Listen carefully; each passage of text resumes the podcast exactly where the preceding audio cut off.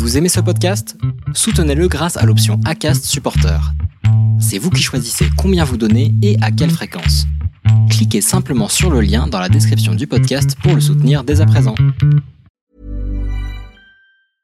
I'm Sandra, and I'm just the professional your small business was looking for. But you didn't hire me because you didn't use LinkedIn jobs. LinkedIn has professionals you can't find anywhere else, including those who aren't actively looking for a new job but might be open to the perfect role, like me.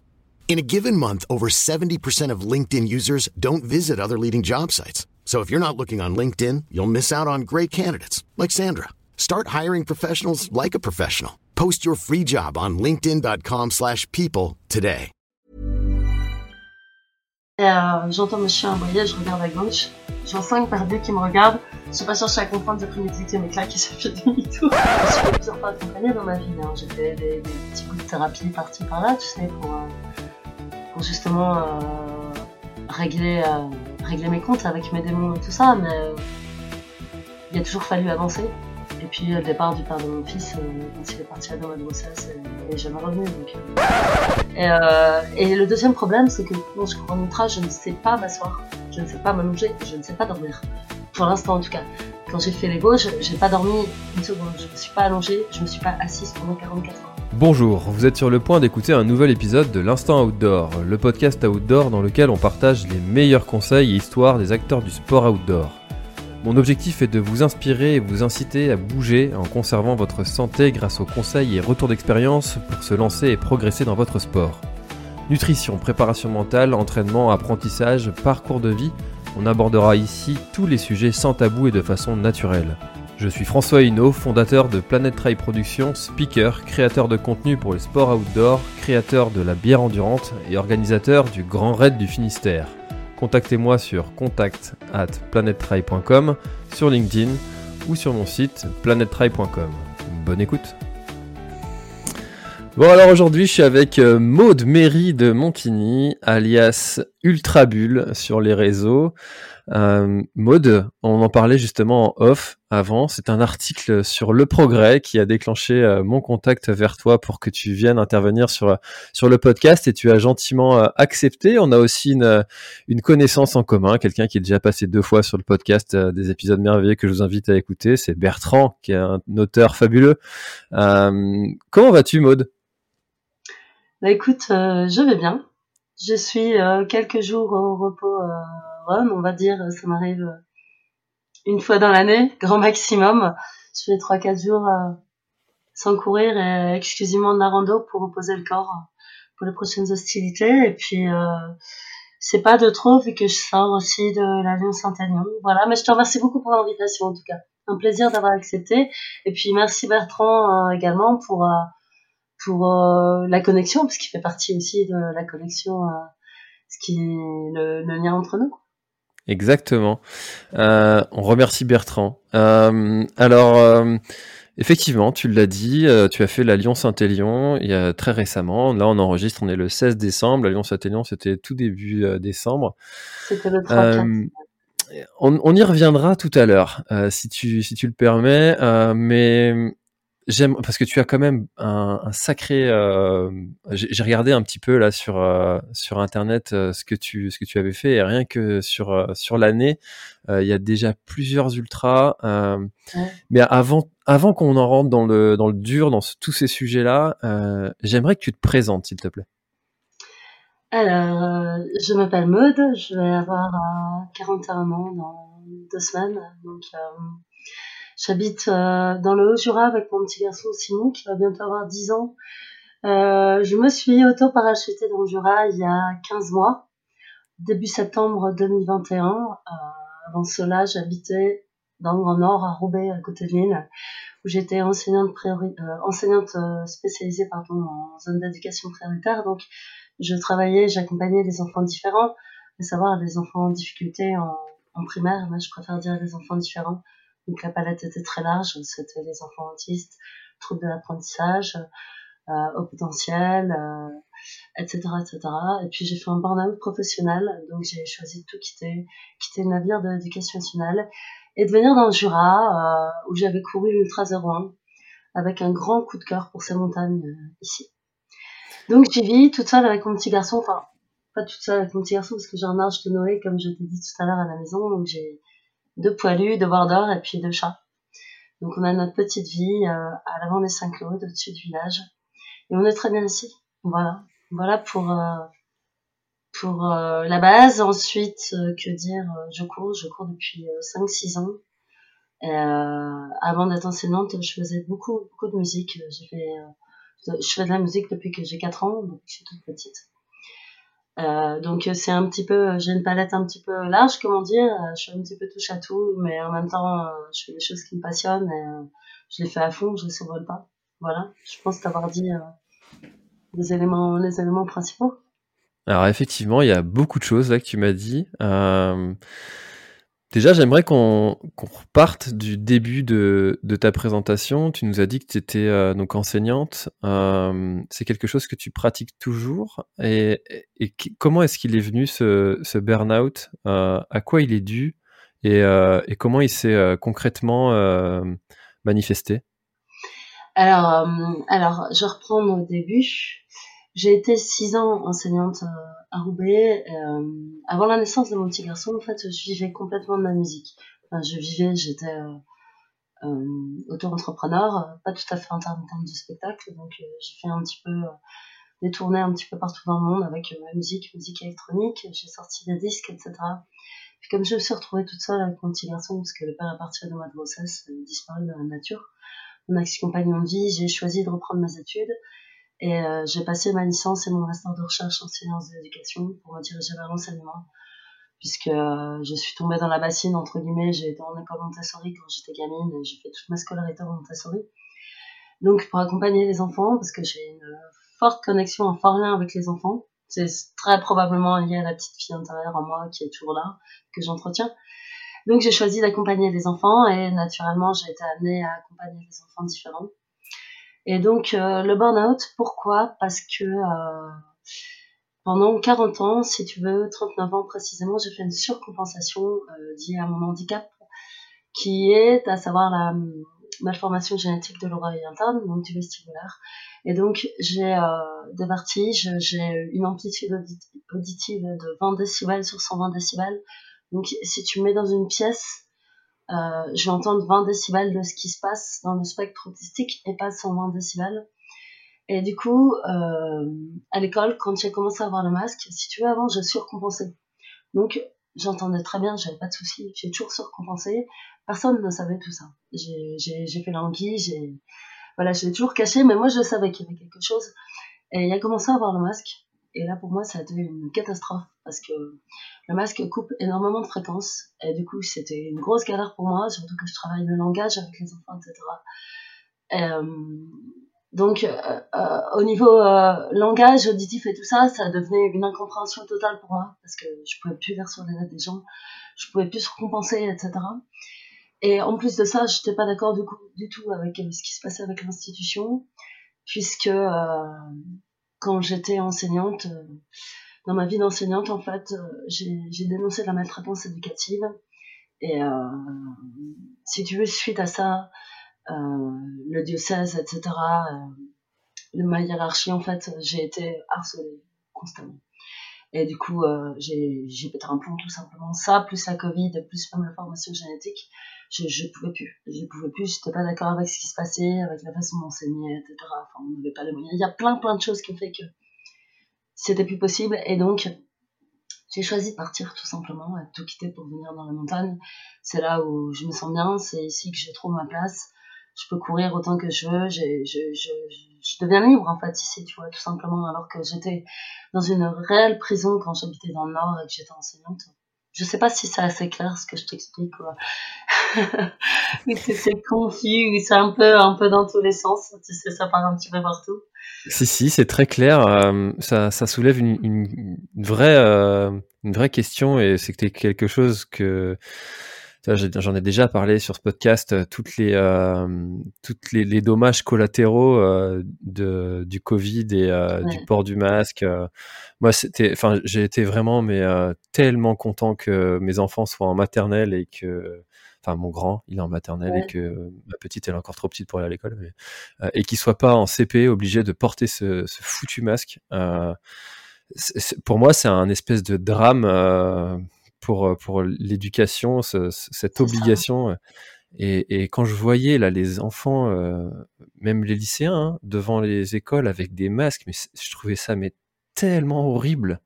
Alors le vivre au quotidien, je comprends, surtout que pour toi, ça, ça devenait une vraie difficulté. Mais c'est surtout aussi au niveau tout ce qui est émotionnel, il n'y a plus d'émotion, il n'y a plus de sourire. Et puis je trouvais plus de sens dans ma pratique, si tu veux, parce que Comment veux-tu apprendre le langage? Apprendre à lire à des enfants, apprendre à communiquer, à s'exprimer, à partager avec un masque. Ça n'a pas de sens. Ça n'a aucun sens. Un enfant, il a besoin de voir ta bouche, voir tes émotions, voir ce qui se passe. Si un masque, il se passe plus rien. Donc, je mettais plus de sens dans ma pratique, tout simplement aussi, tu vois. Avec le mmh. foutu masque. Bon, heureusement que qu'on n'y est plus, du moins euh, un, beaucoup moins. Euh, ça, a dû te faire une espèce de libération, ça, quand euh, ça s'est stoppé? Oui, c'est certain. Puis après, euh, euh, dû à partir du moment où il y a le masque, euh, remis à l'école, je sortais plus, etc. Puis j'allais courir sans masque, hein, parce que tu te doutes bien que lorsqu'il y a eu le masque obligatoire pour aller courir, je vais pas te cacher que j'ai jamais eu un masque pour courir, c'est ce qui est une évidence. C'est, enfin, antinomique de mettre un masque pour courir. Donc après, je sortais plus, etc., etc. j'ai tout fait pour rester euh, tranquillement à la maison ou alors aller courir, mais pas de masque, c'était pas possible. Hmm. Tu vois, moi j'ai une faculté à, oublier euh, les choses comme ça qui m'ont emmerdé dans la vie. Et, euh, et ma femme m'a rappelé euh, hier, euh, tu vois, on est euh, donc c'était le 15 décembre, que il y a deux ans, on devait aller à Noël, on devait être six maximum à table, on devait respecter un couvre-feu. Et tu vois, tout ça, en fait, on, on oublie. Est-ce que toi, t'en gardes un espèce de traumatisme de cette période ou, ou finalement tu passes à autre chose? Ouais, je passe à, je, suis passée à autre chose, c'est clair. Après, euh, c'était une période vraiment particulière. Quand il y avait le confinement, j'étais toute seule avec mon petit garçon. Mais on a fait d'autres choses, si tu veux. On allait, tu vois, on sortait courir ensemble. Enfin, lui, il faisait du vélo, moi, je courais. Ça l'a autonomisé d'une certaine façon aussi. C'est à ce moment-là qu'il a appris à lire. Et puis, j'ai fait d'autres choses aussi quand j'ai, quand il y a eu le couvre-feu, etc. J'ai fait des ultras en off. Pendant la Covid, justement, c'est le moment où on a commencé, enfin, où j'ai commencé à découvrir l'ultra toute seule euh, toute seule tout simplement. J'ai fait d'autres défis, je me suis lancé d'autres défis. Donc c'était un mal pour un bien, ça m'a permis de découvrir d'autres choses. Euh, mais c'est clair que c'est une période euh, révolue que j'ai pas nécessairement envie de replonger dans ce cercle-là parce que ça a foutu en l'air tout ce qui est relationnel. Enfin, c'est une catastrophe. Et pour moi encore, je trouve que, en tout cas, c'est à mon sens, c'est mon ressenti. Je pense que la Covid a exacerbé les, côtés négatifs, les, les, les des gens en général on, se retrouve avec plein de gens hyper angoissés, etc. Enfin, et encore maintenant, je trouve que les gens sont beaucoup plus autocentrés, sont devenus beaucoup plus égoïstes, justement à cause de la, de, de, la Covid. Enfin, maintenant, c'est mon ressenti. Donc, euh, ça n'engage que moi. Mais euh, ça a été vraiment une période pardon, particulière, et je trouve qu'on en paie encore euh, les dégâts aujourd'hui dans les relations sociales ça, c'est évident que tu, euh, tu gommes pas euh, toute cette, euh, toutes ces mesures qu'on a dû prendre et toute cette méfiance qui existait entre les gens. tu le gommes pas en, en cinq minutes. Hein, ça, c'est inévitable. C'est certain. Mmh. C'est certain. on était tous ligués les uns contre les autres, hein, d'une certaine façon. Puis au final, maintenant, c'est devenu un virus parmi d'autres. Est-ce que ça n'était pas ça avant déjà aussi? Alors, on va pas rentrer dans cette polémique-là, tu vois, mais quand on voit aujourd'hui, on en est à la 12e ou 42e, euh, j'exagère à peine, vague. Vague, ouais. C'est vraiment ça, 12e, c'est un terme, euh, non, mais c'est pour dire que, voilà, ça devient exagéré, donc, euh, c'est, c'est un virus parmi d'autres, comme la grippe, ou, enfin, voilà, on, on apprend à vivre avec, et puis voilà. Hmm. Ah, c'est sûr, c'est sûr, ça, ça, ça a surpris euh, tout le corps médical euh, d'un coup, et puis, euh, puis mais bon, voilà, il y a peut-être eu un peu de surréaction, mais en même temps, si c'était si c'était aggravé, qu'ils avaient rien fait, on l'aurait reproché. Enfin voilà, j'aurais pas voulu être politicien à cette époque-là pour prendre les décisions. c'est certain, ni politicienne, ni, ni appartenir au corps médical. Exactement. Nu, mais même encore aujourd'hui, je pense qu'il fallait pas casser le tout à fait. Public, tout ce qui se passe, etc. Euh, alors, j'ai lu euh, que tu, euh, tu étais porteuse du syndrome d'Asperger. Euh, La seule chose que je connais de, de ce syndrome, c'est c'est un truc qui doit être hyper caricatural. C'est c'est Sean dans Good Doctor. tu connais cette série? Bah, ça me dit quelque chose. Je regarde. Ouais, c'est un, un médecin qui a un chirurgien qui, a, qui, ah, oui, oui, non, mais exact. Ah oui, oui, oui, oui, oui. Je. Voilà. Donc, euh, j'ai regardé récemment. Euh, euh, qu'est-ce que ça implique, qu'est-ce que ça implique dans, dans, dans ta vie au, quotidien? Bah, Qu'est-ce que ça implique? Bah, Déjà, en fait, il faut savoir que ce n'est pas que l'autisme, le spectre autistique, c'est aussi associé au potentiel. Donc, à la différence de l'autisme dit classique, c'est pas associé à une déficience intellectuelle, mais euh, au, potentiel, donc à la douance, euh, l'être dit entre guillemets surdoué.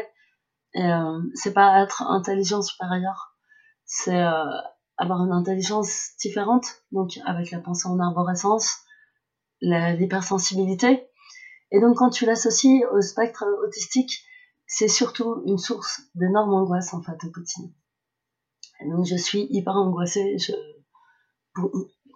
pardon, pour rien, je peux partir dans les tours euh, toute seule, puis me faire ma trip. Mais ça, ça reste au quotidien. Et euh, c'est aussi pour ça que je cours, parce que justement, quand je cours, quand je suis dans la montagne toute seule, j'ai absolument plus aucune angoisse. Donc, euh, tout prend sens finalement. Justement, j'allais te demander comment tu, le gérais, comment tu les gères ces angoisses. Qu'est-ce que tu fais pour les, faire se calmer? Euh, au quotidien, tu vas dire, ou alors en montagne? Au quotidien. Euh, travail de respiration, c'est euh, partir si je sens que je vais partir en live, je m'en vais, je vais marcher, je vais courir. Je sors, je sors dehors parce qu'il n'y a que dehors que j'arrive à m'apaiser. Mais après, euh, dans tout ce qui est organisationnel euh, au quotidien, par exemple pour les organisations des ultras, c'est une source de stress épouvantable parce que j'ai mon petit garçon à faire garder, j'ai mes chiens à faire garder, et j'ai euh, tout ce qui est logistique, finance euh, à prendre en compte, si tu veux. Euh, du coup, je me mets dans, dans, dans des, des tours d'angoisse et ça monte et ça monte. je suis sur les nerfs en permanence. Donc, je travaille beaucoup sur la respiration. Après, je prends des huiles essentielles, je prends de l'homéopathie euh, je fais l'automassage ou alors je vais me faire masser à l'institut, etc. Tout ça pour me détendre. Mais bon, la source, la source irrémédiable euh, qui me permet de me calmer, c'est d'aller courir en montagne parce que là, je me retrouve dans le silence bruyant de la montagne, tu sais. Euh, et puis je me ressource, je me retrouve, je m'apaise, euh, je peux rentrer en introspection, je peux ranger les cases dans ma tête. Enfin, ça met un peu plus de bordel, hein, on va dire ça comme ça, mais voilà, ça me permet d'y voir plus clair et ça me permet de m'organiser en fait en amont, je vais m'organiser dans ma tête avant courant. Je sais pas si tu comprends ce que je veux dire. Il n'y a que comme ça que je réussirai à canaliser vraiment mes angoisses en allant courir et puis je travaille sur tout ce qui se passe dans ma tête en courant. Ça, c'est quelque chose qui est euh, souvent partagé, cette, euh, sensation de, de liberté, d'évasion, de, euh, de d'avoir des pensées aussi euh, tu sais tu t'es bloqué sur un dossier t'arrives pas à trouver la solution tu euh, et puis tu parcourir et là magique euh, tu trouves la solution comme ça au bout de 20 minutes de course parce que ça a juste mis de l'ordre dans ton cerveau. Ça c'est quelque chose qui est très très souvent partagé ouais. C'est ça. C'est exactement ça. Et même même le fait de courir la nuit dans la montagne si tu veux c'est un truc qui m'angoisse absolument pas. Alors que en y réfléchissant bien, moi qui suis quand même hyper angoissée, euh, j'y travaille, hein, tu sais, je travaille à mieux être, etc. au quotidien. Mais je sais qu'il y a des choses qui changeront pas parce que je suis câblée de cette façon. Enfin, c'est tout ce qui est l'hémisphère droit, etc. Quand tu es au potentiel, en plus avec l'hypersensibilité exacerbée, t'es toujours sur le qui-vive, la méfiance envers les gens, les choses, le quotidien, etc. Mais euh, courir dans la montagne la nuit, euh, ben, je suis bien en fait. Je suis toute seule dans la nuit, euh, toute seule dans le noir, dans mon grand trou noir, tu vois. Puis j'entends rien, je vois rien. Enfin, si, je vois, j'entends à travers mes chiens, vois, parce que souvent, j'ai un de mes chiens avec moi. Et dans ces cas-là, alors eux peuvent être source d'angoisse. C'est très marrant d'ailleurs, parce que quand je suis toute seule, tu vois rien de ce qui se passe autour de toi. Même si c'est la tempête ou quoi que ce soit, enfin, peu importe la météo, tu vois rien, t'entends rien dans la montagne. Seulement les bruits de la nature. Mais alors si j'ai mes chiens, eux, ils sont au taquet. Donc tu vas les voir jaillir à droite, à gauche et tout ça. Puis t'es obligé de tourner la tête. Donc souvent à la frontale, tu sais, tu vois des perdus qui te fixent et tout ça. C'est un truc assez, un côté assez angoissant. Mais bon, voilà, ça fait partie du jeu aussi. Donc courir avec mes chiens peut être limite un petit peu plus angoissant parce qu'ils me servent d'yeux et d'oreilles. Je suis en montagne la nuit. Moi, j'adore ça, les... voir ces yeux là qui te, ces yeux jaunes là qui te regardent. Ah, c'est particulier. mais moi, je me dis, euh, alors je sais pas si je me rassure en disant ça, mais je me dis euh, si euh, si je le vois maintenant, lui il m'a déjà vu depuis depuis au moins trois minutes. S'il avait voulu m'attaquer, il l'aurait déjà fait. bah là, c'est vu qu'il y a pas longtemps, il y a deux trois semaines, j'ai croisé cinq paires d'yeux. J'étais sur les sentiers, sur les crêtes, à peu près vers 950 mètres au-dessus de chez moi. Et j'entends mon chien aboyer, je regarde à gauche, je vois cinq paires d'yeux qui me regardent. Je suis pas cherché à comprendre, j'ai pris mes clics et mes claques et j'ai fait demi-tour. ça peut paraître, euh, bah, je me suis demandé ce que c'était, puis après je me suis dit, bon, bah, c'est ridicule, moi, en fait, ça devait être des chevreuils ou un truc comme ça. Tu sais, ça soufflait fort, il y avait du vent. C'était pas tard, devait être 19h30, un truc comme ça. Je même pas cherché à comprendre, hein. je fais demi-tour. Mais euh, à contrario, il y a de belles rencontres aussi. Et, euh, dans les Vosges, quand j'ai fait l'infernal, j'ai croisé deux loups. C'était ah aussi une expérience particulière. Je vais pas dire que c'était très rassurant, ça a été hyper angoissant. Mais sur le coup, t'as as des palpitations, t'as le cœur qui bat la chamade, et puis tu regardes encore une fois, tu retournes ta tête trois fois, quatre fois, tu vois le, loup qui te regarde et tout. C'est un, c'était un truc euh, surréaliste, quoi. Mais c'était des. Est-ce que c'était même la deuxième fois? Je ne sais pas, parce que c'était 25 minutes après. C'était la deuxième nuit en pleine tempête. Je devais être à, que je dise pas de bêtises, 120, 100, ouais, c'est ça, 130 km, un truc comme ça. Sur 200, 220. Et j'ai lu ça fait Partie des belles, ça fait partie des, des, des, belles rencontres et des surprises de, de, la montagne, tu vois. Bon, c'est à accueillir d'une certaine façon, c'est particulier, mais après ça, tu te dis waouh, j'ai vécu ça, c'était fort, quoi. Pourquoi, quel, quel, sens mettre à ça et tout ça? Pourquoi j'ai vu des loups, tu vois? Il y a plein de questions qui se posent, mais ça fait partie des, des rencontres particulières, mais vraiment magiques de la montagne. C'est des beaux cadeaux que nous offre la nature et il faut savoir les prendre comme ça. Dis-moi, vas-y, excuse-moi, je t'ai coupé. Ah mais il y a pas de mal, c'est ton podcast, hein, c'est euh, tu es tu es ah, l'invité, euh, tu es la reine ici, tu sais. euh, non, je, je, disais que j'avais lu que les loups comme ça, ils, ils t'attaqueraient pas, ils ils attendent en fait que tu t'épuises et que tu tu tombes raide mort pour pour pouvoir pour t'attaquer. Donc finalement, c'était ça représentait pas un si grand danger que ça. Mais il y a peu de, il me semble, je ne sais plus le nom exact, mais il y a peu de noms de, d'attaques d'humains par les loups dans le monde. De toute façon, c'est une évidence. Hmm. Si tu ne recherches pas de noises et tout ça, et je pense aussi que tout ce qui est le, le, le corps animal, ça, comment dire, ça sent les choses, comme nous de toute façon. Donc je pense qu'ils vont, s'ils se sentent en danger, forcément ils vont attaquer. Mais si tout ce qui est énergétique, je pense, peut-être que c'est une illusion, tu vois. Mais euh, je pense que s'ils sentent pas d'agressivité, etc., ils vont pas t'attaquer. Par contre, euh, ce que je redoute un petit peu de croiser, parce que je sais pas, je sais pas quelle peut être la réaction, c'est les lynx. J'en ai jamais vu, je sais qu'il y en a pas mal ici, mais j'en ai jamais vu pour l'instant. Ou alors ils étaient là, mais je les ai pas vus. Je veux pas savoir. je vois pas mal de biches, de surf et tout ça, ça c'est magnifique, j'en croise plein tout le temps. Ou des renards aussi, c'est sympa. Là, là, ça, c'est surtout la saison des écureuils, donc c'est plusieurs par jour. C'est mignon, c'est trop, chou, tu vois. Mais après, des lynx, forcément, c'est peut-être pas la rencontre que j'apprécierais faire. Ça m'angoisserait un petit peu, je t'avoue. Même plus que les loups. C'était peut-être des lynx, les cinq paires d'yeux euh, qui te regardaient. Non, ça vit pas en meute.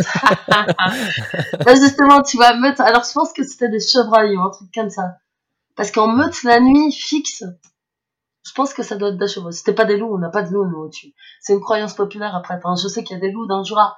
Mais avoir cinq loups comme ça au-dessus de chez moi, bon, j'y crois pas trop. Ça, c'était dans ma tête, tu vois. Sur le coup, je me suis dit, bon, si ça tombe, c'est des loups, donc j'ai même pas cherché à comprendre, je suis parti en courant.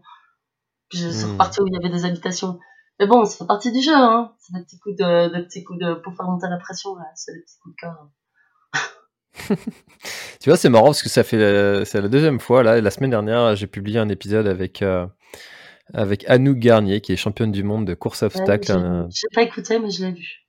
Et, elle partage dans l'épisode qu'elle a, pendant une compétition aux, États-Unis, elle avait rencontré euh, un, ours. Euh, Waouh ah, Ça, par contre, euh, jamais pareil.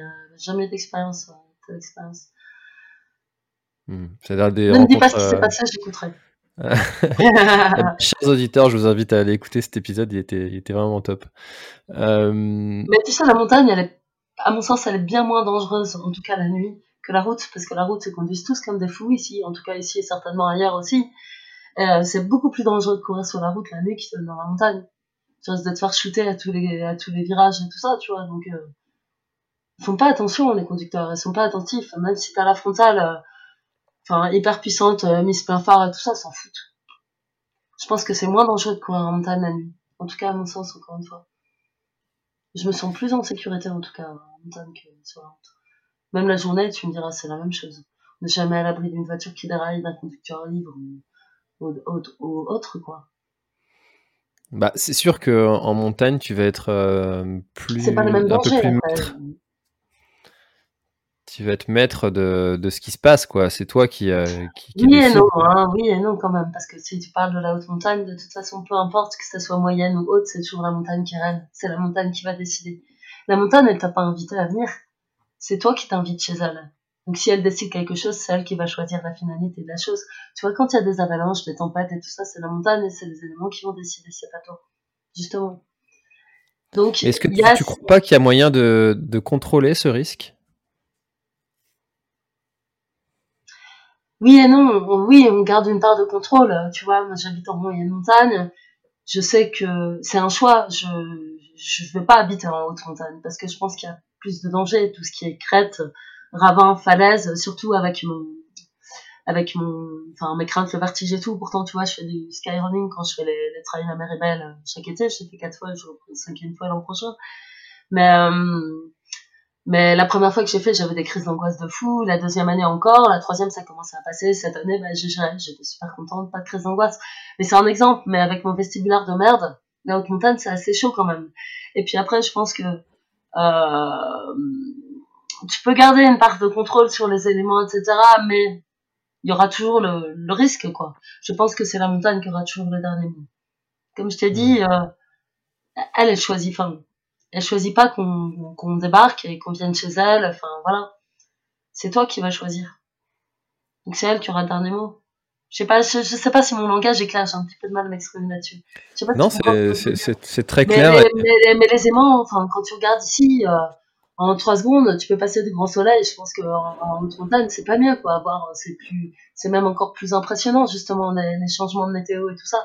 Tu passes du grand soleil, il y a la pluie diluvienne, la tempête en, en moins de deux, quoi. Là, t'as la, la, la, brume, euh, deux minutes plus tard, t'as plus de brume du tout. Enfin, y a plein de trucs comme ça. Et je pense que en ça, euh, t'as pas vraiment de part de contrôle. Après, tu fais attention, tu surveilles les bulletins météo, les bulletins avalanche quand t'es en haute montagne et tout ça. Mais comme tous ceux qui font de l'alpinisme, moi, je, je fais pas tout ça, je peux pas le faire avec mon oreille. Mais euh, il y a, y a quand même un gros risque et ils le savent. Hein. Après, ça fait partie du jeu et je pense que quand t'es conscient de tout ça, euh, comment dire, euh, tu sais qu'il y a le risque que tu passes entre guillemets d'une certaine façon, même si le risque est minime, il existe et ça fait partie de l'excitation, de l'adrénaline, de, de, de, tout ce qui est pratique sportive euh, à risque, quoi. Enfin, je sais pas. Je sais pas si c'est clair ce que j'ai. non, mais on part un peu là. Tu non, mais c'est, mais c'est tout à fait l'esprit de ce podcast. De toute façon, on part sur des sujets. mais après, je suis tellement bien en montagne que, tu vois, comme j'en avais discuté justement avec euh, Stéphanie qui a écrit euh, ce chouette article sur le progrès où j'expliquais que justement, on habite dans une, dans enfin, le monde actuel est tout le temps, euh, c'est, tout va trop vite. C'est une société de surconsommation. Il faut toujours consommer plus les choses, les objets, le sport, les relations aussi. Tout ce qui est humain, il faut toujours consommer. On consomme toujours plus. Tout est dans l'immédiateté. Il faut toujours tout. Tu vois, on t'envoie un message, il faut que tu répondes tout de suite. Que ce soit sur Internet, que ce soit sur ton téléphone. Tu reçois un appel, il faut répondre tout de suite. Pour le boulot, c'est pareil. Et euh, tout va trop vite. L'autre technologie, c'est la même chose. On passe souvent euh, les téléphones, tu vois, euh, Apple et tout ça, tout de suite, tout est obsolète. Les, ordinateurs, tout est obsolète. Tout de suite, il faut toujours passer au truc supérieur.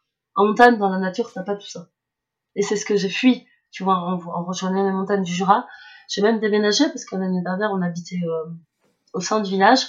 Et donc, je suis passée au-dessus du village, à 200, 2 km et un petit 200 mètres de dénivelé au-dessus. Donc, on est vraiment dans le calme et la tranquillité, plus dans l'effervescence et le brouhaha du village. C'est très chouette, mais c'est pas ce qui me convient, tu vois. Moi, j'avais besoin vraiment de calme, d'être isolée, entre guillemets, dans la nature.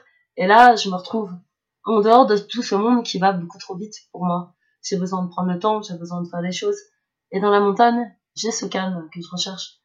Je suis vraiment en dehors et à l'extérieur de toute cette société qui, qui est trop, qui, qui devient trop, quoi, qui devient trop.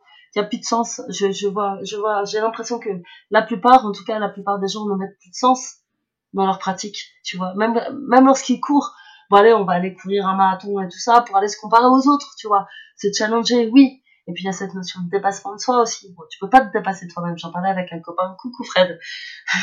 J'en parlais avec un copain encore hier, avant-hier. Tu peux pas te dépasser de toi-même, tu vois. Tu, tu, tu vas aller euh, chercher tes limites, oui, mais le dépassement de soi, c'est une notion encore vraiment pas particulière. Tu peux pas te dépasser toi-même. C'est, c'est du non-sens, en fait, tout simplement.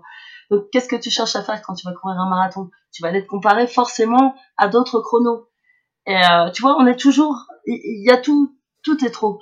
Il y a tout dans le regard de l'autre aussi. Euh, dans, sur les réseaux sociaux, on est tout en comparaison, à se comparer, à aller chercher l'approbation de l'autre, à se prendre en photo, les selfies, tout ça, lorsque tu fais des compétitions, lorsque tu fais des courses, que tu vas chercher ta médaille, ton truc, ton machin, pour te valoriser, te mettre en avant au regard des autres, des autres et toujours au regard des autres. J'ai l'impression que tout dans la société, au-delà de l'immédiateté, la surconsommation, la technologie et tout ça, tout passe à travers l'autre. Alors certes, l'homme est un animal social, mais quand tu cours, pourquoi tu cours? Quel sens tu mets lorsque tu cours?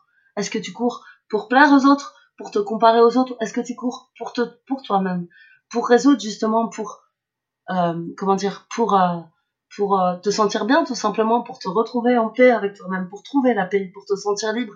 Moi, c'est, pour cette raison-là que tu vois que je cours pour être en paix avec moi-même, pour m'apaiser par rapport à mes démons, à tout ce que je travaille dans mes casseroles, mes valises et tout ça, parce que forcément, lorsque je suis descendue dans le Jura, enfin, montée en altitude, mais descendue hein, en termes euh, nord, euh, sud, est, tout ce que tu veux. Mais j'ai, j'ai emmené mes valises avec moi, elles sont pas restées dans le nord, et je pouvais pas les laisser dans le nord, tu vois. Mais mes démons sont toujours là mais euh, bon, je suis en train de partir en cacahuète là, dans tous les sens. Mais tout ça pour dire que lorsqu'on, lorsque, lorsque tu cours, tu vas, il faut que tu mettes du sens sur ta pratique et ne pas courir pour le regard des autres, pour attirer les autres. C'est pas, pour moi, c'est du non-sens, tu vois. Enfin voilà, enfin, je suis partie en cacahuète là. Tu vois, ça c'est mon esprit en arborescence. Euh, j'ai passé par euh, C, D, euh, alpha, oméga, tout ce que tu veux pour aller de A à B. Défaut, ça, c'est la pensée en arborescence quand tu es au potentiel et encore en plus lorsque tu euh, as ton trouble statistique, quoi. Tu vas pas de A à B en allant de A à B, tu vas passer par toutes les lettres de l'alphabet. Donc je suis désolée, voilà, on a dévié du sujet. Eh, mais tu n'as pas à être désolée, c'était génial. Pardon. euh, alors, euh, forcément, euh, plusieurs, tu vois, ça c'est des réflexions que j'ai régulièrement, surtout avec cette présence que j'ai sur les réseaux sociaux, etc. mais forcément, c'est des réflexions qui, qui, qui, qui, qui mûrissent, surtout avec tous ces échanges que j'ai sur le podcast. Forcément, c'est des, des, des, sujets de conversation qui reviennent souvent. malgré tout, j'ai envie de te challenger un petit peu, tu vois, tu es, tu es maman, ton, ton petit garçon a 10 ans. comment est-ce que tu t'y prends pour pour euh, le, protéger de, de, tout ça sans euh, pour autant l'exclure? Parce que euh, tu vois cette, cette, cette, hyper connexion que l'on a tu peux pas couper quelqu'un de, de, la société complètement ah non non tout à fait je suis complètement d'accord avec toi mais tu sais au début j'ai pas la télé à la maison donc on a un ordinateur il a une console une switch depuis un an donc il y a un contrôle parental dessus parce que les écrans sont contrôlés et que je veux pas qu'il en fasse trop mais au début, quand je vais, je l'autorisais, entre guillemets, à regarder des dessins animés à la maison, parce que je me suis rendu compte que je ne pouvais pas, euh, comment dire, ça fait partie de la socialisation, si tu veux. À l'école, quand il était en maternelle, il parlait de ses héros, entre guillemets, bon, il regardait Petit ours brun, tous les machins comme ça, enfin, euh, Zou le zèbre, euh, Mook, euh, etc. Enfin, plein de trucs comme ça, mais ça fait partie de la socialisation, donc à mon sens, il faut savoir doser tout simplement. Après, euh, il est pas, euh, il est pas sur les réseaux sociaux dans le sens, il est pas sur Facebook, etc. Il parle de ses jeux Switch euh, à l'école avec ses copains. Euh, tu sais, si j'avais pas mon petit garçon, j'ai mon petit garçon, zéro regret, j'ai fait un choix etc. Mais euh, si j'avais pas mon petit garçon, je serais perchée sur une montagne toute seule en modernite, hein, avec mes chiens, mes chiens. Ça, c'est une évidence. Maintenant, j'habite juste au-dessus du village. Pourquoi? Parce que mon fils a besoin de sa socialisation, a besoin de ses copains, a besoin d'aller partager avec ses copains, de faire ses sports. Enfin, voilà, il va à l'école, etc. Je fais pas d'école à la maison. Hein. Il n'est pas question que je fasse l'école à la maison, même si j'ai fait pendant la Covid. Tu vois, donc je sais que je peux pas le couper de toute cette société, mais euh, mais je fais très attention quand même. J'essaie de pas le mettre sous cloche. J'essaie vraiment, c'est dur hein, de pas être une maman poule, hein, tu sais, de pas surprotéger tout ça. Mais en même temps, euh, euh, enfin, j'essaie de doser et c'est c'est difficile parce qu'il faut trouver juste le milieu en fait, tout simplement. Puis il arrive à l'adolescence et puis à l'adolescence, je sais que ça va être peut-être très certainement encore plus compliqué à gérer au niveau social, quoi. Parce que là, ça va être le téléphone portable, il n'y en a pas pour l'instant et comme moi, j'en ai eu un, euh, j'avais 18 ans, je pense, 18, 19 ans, mais bon, c'était notre génération. Je pense que ce sera pas avant le collège, tu vois, il est en CM1, donc euh, il a encore le temps. J'ai quand même envie de le préserver de tout ça, même si lui, il a des copains qui ont déjà des téléphones. Il n'est pas question qu'un gamin qui va avoir 10 ans, il a un téléphone portable maintenant, quoi. En tout cas, à mon sens, il est hors de question. Même mon téléphone, il n'y touche pas de temps en temps à pas regarder des dessins animés, euh, tu sais, enfin voilà, mais ça reste rare, il, il touche pas à mon téléphone. Hmm. Donc, ce, que, ce que tu nous partages, en fait, c'est que tout est, euh, une question de mesure euh, et, et, surtout de, de, ne pas banaliser euh, les choses, de garder le contrôle. malgré tout, en fait, quand on voit ton, par exemple, si je compare avec ton année sportive, c'est pas ce que tu montres quand tu, quand tu fais 4 plus de 100 Mais c'est parce que j'adore courir, parce que je fais beaucoup d'ultra, c'est ça? Est-ce que c'est, euh, est-ce que ça, euh, est raisonnable quand on fait ça? Alors comment dire? Ma pratique n'est pas, euh, comment dire? Alors certainement qu'elle est déraisonnée. Mais si tu veux, depuis que je suis ici, j'apprends à vivre. Avant, je disais pas. Comme je t'ai dit, j'étais dans une prison. Et j'adore courir. J'adore passer du temps en montagne. Donc, l'ultra, c'est la cerise sur le gâteau, si tu veux. Et euh, je cours tellement, je cours énormément, entre 200 et 250 km par semaine, je te compte pas le dénivelé. Je serai pas à 10 000 cette année, mais j'en serai proche, 10 000 km, j'ai dépassé les 300 000 de dénivelé. 300 000 des plus pour l'année déjà, donc je sais pas exactement à combien j'en serai, mais tu vois, euh, là je t'en parle comme ça parce qu'on en parle, mais c'est pas pour autant que j'aime valoriser sur les réseaux sociaux. Si les gens veulent suivre mes activités, il y a Strava. Donc sur Strava, je mets les 90% de mes activités sportives, je les mets sur Strava. Après, j'affiche rien, tout ça sur Facebook. Donc, euh, comment dire, tout le plaisir, je vais l'avoir à l'entraînement parce que j'adore ça, j'adore courir. C'est, aussi simple que ça. Donc, faire des ultras, si tu veux, je suis en prépa entre guillemets toute l'année parce que je cours tout le temps. Je m'arrête jamais, je fais pas de pause. Et qu'au final, comme je cours majoritairement sur les sentiers, quasiment exclusivement sur les sentiers, mon corps, euh, les chocs sont différents. Enfin, tu connais la, le fait que de courir sur route, sur route, pardon, sur route, n'importe quoi. sur route, pardon, sur route est extrêmement traumatisant pour les articulations. Hein. Coucou l'agneau Saint-Élion, n'est-ce pas? Euh, Avec son pourcentage de bitume, n'est-ce pas? Bon, j'ai pas un choix, j'assume, certes. Et donc, euh, c'est très traumatisant pour les articulations, mais après, euh, j'évite au maximum et je suis majoritairement sur les sentiers. Donc, l'ultra, c'est c'est un mode de vie tout simplement. C'est pas, on n'est pas dans le sport. C'est au-delà du sport si tu veux. Je vis ultra, je pense ultra. Tu vois, là tu me dis demain mode on va se faire 100, 150 bandes, je te dis oui direct, hein, je garder mon fils. Bon là c'est la partie la plus compliquée des choses, hein. on appelle ça la charge mentale. Mais euh, je te dis oui direct et puis on va faire 150 bornes, hein, qui pleuvent, euh, qui ventent, tout ce que tu veux quoi, tu vois. C'est quand il y avait la Covid, comme je te dis, j'ai fait des ultra off toute seule en autonomie totale. J'ai fait euh, 140 bornes là sur le Grand Raid euh, du Morbihan toute seule avec un copain, on a fait 120 bornes dans les Ardennes. Euh, coucou Benoît, n'est-ce pas?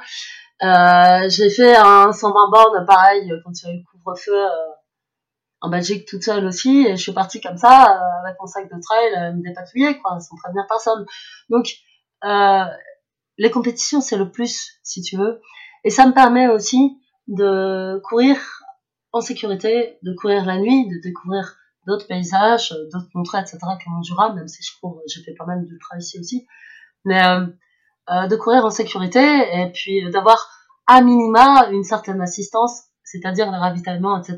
Donc c'est c'est plus confortable, c'est certain. Mais après, euh, je cours toujours sans assistance. J'ai toujours couru sans assistance. Mais voilà, donc ça quand même une certaine, garante d'une certaine sécurité quand tu courir, tu cours un ultra, pardon, avec euh, un dossard plutôt que toute seule dans ton coin. C'est sûr. Mais euh, tu sais que l'année prochaine, si ça tombe, je vais en faire plus, hein, je sais rien. Hein. Je sais pas, mais je, je, j'ai pas envie de freiner. Pourquoi freiner? On n'a qu'une vie, tu vois. Si un jour je peux plus courir et que je me blesse ou j'en sais rien, enfin, voilà, c'est tout, ça fait partie de la vie du sportif. Je dis pas que je, je me réjouirais, parce que l'année dernière, j'ai fait une métatarsalgie, j'ai arrêté de courir pendant deux semaines et demie, et puis du jour au lendemain, ça s'est guéri, c'était magique.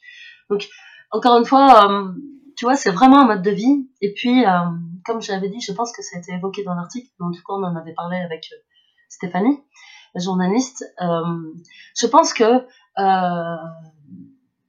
le, le, sportif, en tout cas, l'être humain peut façonner son corps comme il le souhaite tant qu'il le souhaite, et garder en partie, en tout cas, euh, le contrôle sur son corps. L'homme, il est fait pour courir depuis la nuit des temps. Les gamins, sont faits pour courir, qu'on dise pas, euh, euh, tu vas faire une petite rando de 5 km avec ton fils, il a 10 ans, bah c'est rien 5 km, hein. tu peux faire 10 ou 20 km, tu vois. Évidemment, ça demande de l'entraînement, mais l'homme, en général, l'enfant est fait pour courir depuis la nuit des temps. Il a toujours couru, il courait pour se nourrir toute la journée, il parcourait des milliers de kilomètres. Enfin, c'était un mode de vie avant. Maintenant, on vit dans une société, une société pardon, sédentaire on ne sait plus sortir. Majoritairement, en tout cas, les gens majoritairement ne savent plus sortir de leur zone de confort, ne savent plus aller voir ce qui se passe en dehors de leur canapé. Encore une fois, je parle majoritairement, tu vois, pas tout le monde. Il y en a qui savent encore sortir de leur zone de confort et je trouve ça magnifique. Il y en a qui vont chercher à se dépasser. Après, tu vois, il n'y a pas de petits défis. Tu peux faire un 5 km, tu peux faire un 10 km. C'est tout autant gratifiant que qu'elle faire un ultra, tu vois. Mais l'homme est fait pour courir et euh, tu peux vraiment façonner ton corps, tu peux contrôler ton corps, tu vas lui donner à manger, tu vas lui donner encore plus à manger, tu vas lui donner encore plus à manger. Si ça passe, eh ben ça passe quoi. Et puis voilà. Et, euh, et j'ai rien à déclarer de ce à, à, ce niveau-là, tu vois. Mon année, elle a été géniale. Et, euh, vraiment, l'année dernière, après la médaille je pensais que j'allais avoir du mal à redémarrer, et puis finalement, c'est reparti comme en 40, et puis j'ai fait une super année. Je dis pas que je suis à l'abri de toute blessure, je reste humaine, tu vois. Peut-être que j'ai des articulations, j'en sais rien du tout. Mais on a vraiment qu'une vie, j'ai envie de profiter à fond, de me faire plaisir, et voilà. Donc, euh, oui, euh, après, je suis pas à faire des ultras euh, tous les week-ends, hein. Si tu regardes bien, j'ai fait 5, plus de 100 miles cette année. Après, je fais quelques 100, quelques 80, quelques 50, et puis plein de petites courses de 30, 20, un 10 aussi euh, pour, euh, pour faire de la vitesse euh, pour l'adrénaline, tu vois, mais je, je, je pense à Claire, coucou Claire, qui fait un ultra par week-end par moment, c'est pas tout à fait la même pratique. Moi, je vais m'entraîner à fond la semaine parce que j'adore ça, mais je fais pas un ultra par week-end, je préserve quand même mon corps aussi, tu vois. Tu vois, là, juste avant l'agneau Saint-Élion, le dernier gros ultra que j'avais fait, c'était l'ultra d'Auvergne, donc c'était deux mois avant. Et avant l'Ultra d'Auvergne, c'était l'Infernal des Vosges qui était un mois avant l'Auvergne. Donc c'était pas non plus un mois par, enfin un par week-end, tu vois. Certes, ça fait beaucoup quand, si tu écoutes les spécialistes, évidemment, écoutons les spécialistes, il faut, alors j'ai fait un 222 km. Ah, tu sais que maintenant je dois récupérer, je récupère en 222 jours, parce qu'il faut compter un jour pour, par kilomètre. Donc voilà, écoutons les spécialistes. Mais je pense que chacun est différent, chacun récupère de façon différente. J'ai mes pratiques, j'ai ma façon de faire. Moi, ça me convient, ça conviendra certainement pas à d'autres. L'important, c'est d'apprendre à se connaître, et puis après, de, façonner ton corps comme quand t'as envie de le façonner, quoi. Je sais pas, en tout cas, moi, ça marche pour moi. Je sais pas que ça va marcher pour tout le monde, hein. Mais bon, euh, je, pense que quand t'as l'envie, le mental et tout, ça se travaille aussi. Tu, tu peux faire des choses formidables avec le corps. Il est formidable et il faut croire en le corps, tout simplement. Euh, ah, ça fait percher quand même mon discours. Est-ce que tu as, déjà euh, réfléchi à pourquoi être allé euh, sur, sur l'ultra? Pourquoi être, avoir fait le, choix d'augmenter les distances plutôt que d'augmenter les, les, performances Alors tout à l'heure, tu nous partageais que se comparer aux autres, c'était pas quelque chose qui, qui t'intéressait, mais certains aiment juste augmenter leur certains aiment juste augmenter leur, leur chrono sur, sur une distance. Euh, pourquoi toi, tu as fait le choix d'augmenter justement les distances? Bah Moi, j'augmente les distances. Après, euh, je t'avoue que je suis pas non plus pour, entre guillemets, euh, me tourner les pouces quand je suis sur un ultra aussi. J'aime bien me challenger. Je reste une challengeuse aussi. Hein, faut pas, faut pas se leurrer là-dessus. Donc, mais c'est avant tout pour moi, tout simplement. je suis tombée dedans, ne me demande même pas comment. en 2019, j'ai un copain qui m'a dit coucou François, il s'appelle François aussi, il habite dans le Nord. C'est quelqu'un de bien. oui, c'est quelqu'un de bien, c'est quelqu'un de très très chouette C'est un Saint-Bernard et donc il m'a dit écoute moi, qu'est-ce que t'en penses? On va faire le marathon puis après on se fait le 100 km un 100 km route. J'ai dit non, mais t'es pas bien, moi je veux pas chez les fous là, je veux pas courir 100 km, hein, t'es malade, encore plus sur la route. Puis j'avais jamais fait de marathon. Je crois que plus que j'avais fait, c'était un, semi, 30 km à l'entraînement, pas plus. Et puis finalement, bah écoute, euh, j'ai fait le marathon, puis deux semaines après, je faisais 100 km de stand-back. Euh, en 10 heures, c'était bouclé, et euh, c'était mon premier 100. Je l'ai gagné, d'ailleurs, j'étais super contente. C'est ma petite fierté personnelle. Euh, bon, j'avais pas beaucoup de concurrence à ce niveau-là aussi, parce que bon, 10 heures, bon, ça reste bien, quoi. C'est un bon chrono, mais c'est pas non plus, euh, je vais pas aller euh, euh côtoyer Florian Hott et compagnie, tu vois, qui sont des performeuses sur ce genre de format, évidemment. Mais euh, et donc en fait, je suis tombée dedans parce que je me suis dit bah tiens, pourquoi pas en fait finalement, peut-être qu'on va aller voir ce qui se passe chez les fous. Hein. Et donc 100 km route et puis après, bah, je, je, je, suis tombée dedans quoi. Tu tombes dans la marmite. Euh, la route, euh, j'ai fait les championnats de France à Amiens en 2019, pareil. Euh, j'ai fait 9h, 9h56, un truc comme ça, je crois. Euh, ensuite, bah, j'ai enchaîné, j'ai commencé les ultras, donc en off avec Benoît, un copain dans les Ardennes, quand on a fait notre 120, là. Et ensuite, euh, l'ultra 01, trois fois l'ultra 01. Et puis voilà, mais je suis tombée dedans, ça, en fait, c'est venu naturellement. Euh, j'ai couru de plus en plus, je courais déjà beaucoup dans le nord, depuis que je suis en montagne, bah, je fais énormément de dénivelé, j'adore grimper, j'adore ça, tu vois, donc euh, c'est vraiment quelque chose qui est venu naturellement. C'est pas, c'est pas calculé de ma part, si tu veux. Et en même temps, j'ai un plaisir dingue sur les longues distances. T'attends de gérer ta course et je trouve ça beaucoup plus, beaucoup moins violent que tout ce qui est intensité. Et sur le format, même le marathon, je trouve ça très très violent pour le corps, beaucoup plus violent pour le. Tu sais, quand j'ai fait le, le, le trail d'Arbois, là, coucou Laurent d'ailleurs, merci pour l'invitation. Donc j'ai fait le trail d'Arbois, c'était euh, précisément 11,5 km avec 200 de dénivelé, et j'ai fait 50 minutes. Donc ça me faisait courir en 4,20. Mais j'étais fracassée après, alors que c'était un peu plus de 10 bornes, tu vois.